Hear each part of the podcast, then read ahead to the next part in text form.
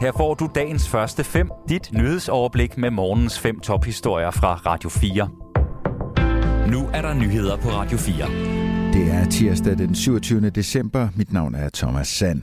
Ukraines regering håber at kunne holde fredsforhandlinger inden udgangen af februar, det siger udenrigsminister Dimitro Kuleba i et interview med nyhedsbruget AP. Henrik Møring fortæller. Rusland er ikke umiddelbart inviteret til et kommende fredsmøde. Kuleba stiller som betingelse for russisk deltagelse ved et fredstopmøde, at Ruslands regering først skal indbringes for en international domstol og retsforfølges for krigsforbrydelser. De kan kun blive inviteret til dette skridt på denne måde, siger udenrigsministeren. Kuleba forestiller sig, at forhandlingerne kan foregå i FN med generalsekretær Antonio Guterres som maler, siger han til AP. Alle krige slutter på diplomatisk vis, siger han. Alle krige slutter som resultat af de handlinger, der foretages på slagmarken og ved forhandlingsbordet. Et fredsmøde i slutningen af februar vil markere den første årsdag for Ruslands invasion af landet den 24. februar. I november præsenterede Ukraines præsident Volodymyr Zelensky en fredsplan med 10 punkter. Et af punkterne er, at der skal etableres en særlig krigsforbryderdomstol, hvor Rusland skal indbringes for formodede krigsforbrydelser begået i Ukraine.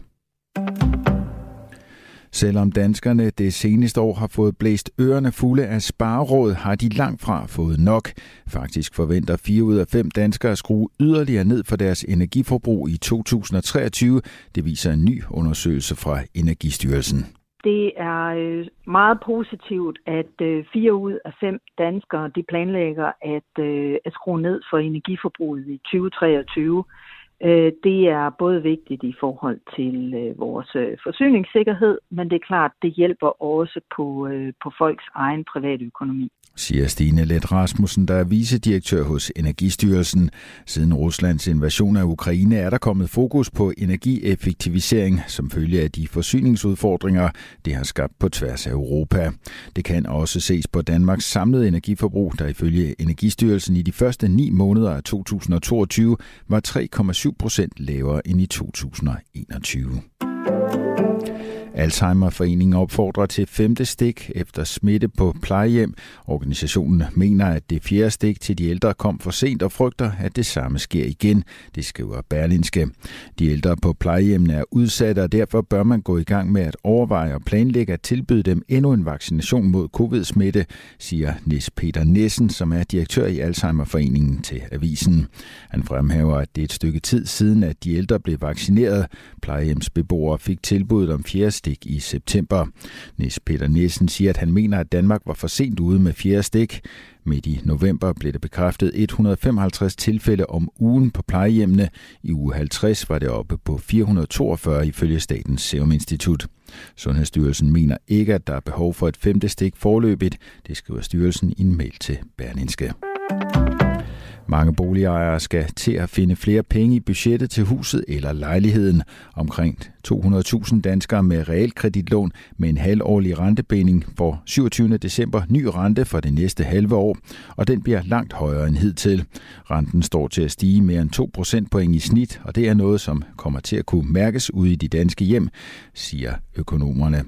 Ifølge Arbejdernes Landsbank kan berørte boligejere med afdrag hver måned vente at skulle finde 570 kroner ekstra efter skat for hver million, de har lånt. For dem uden afdrag er tallet 1360 kroner, viser beregningerne. Det er jo noget, der kommer oven i den her meget markante stigning, vi har set i inflation, altså de prisstigninger, vi har i samfundet, som i forvejen har gjort det omkring 3.500 kroner dyrere om måneden at, at være en, en gennemsnitlig dansk børnefamilie. Så det er altså noget, som som godt kan mærkes hos, hos boligejere. Siger cheføkonom Jeppe Juhl Borg. Banken anslår, at der er omkring 1,2 millioner boligejere med realkreditlån.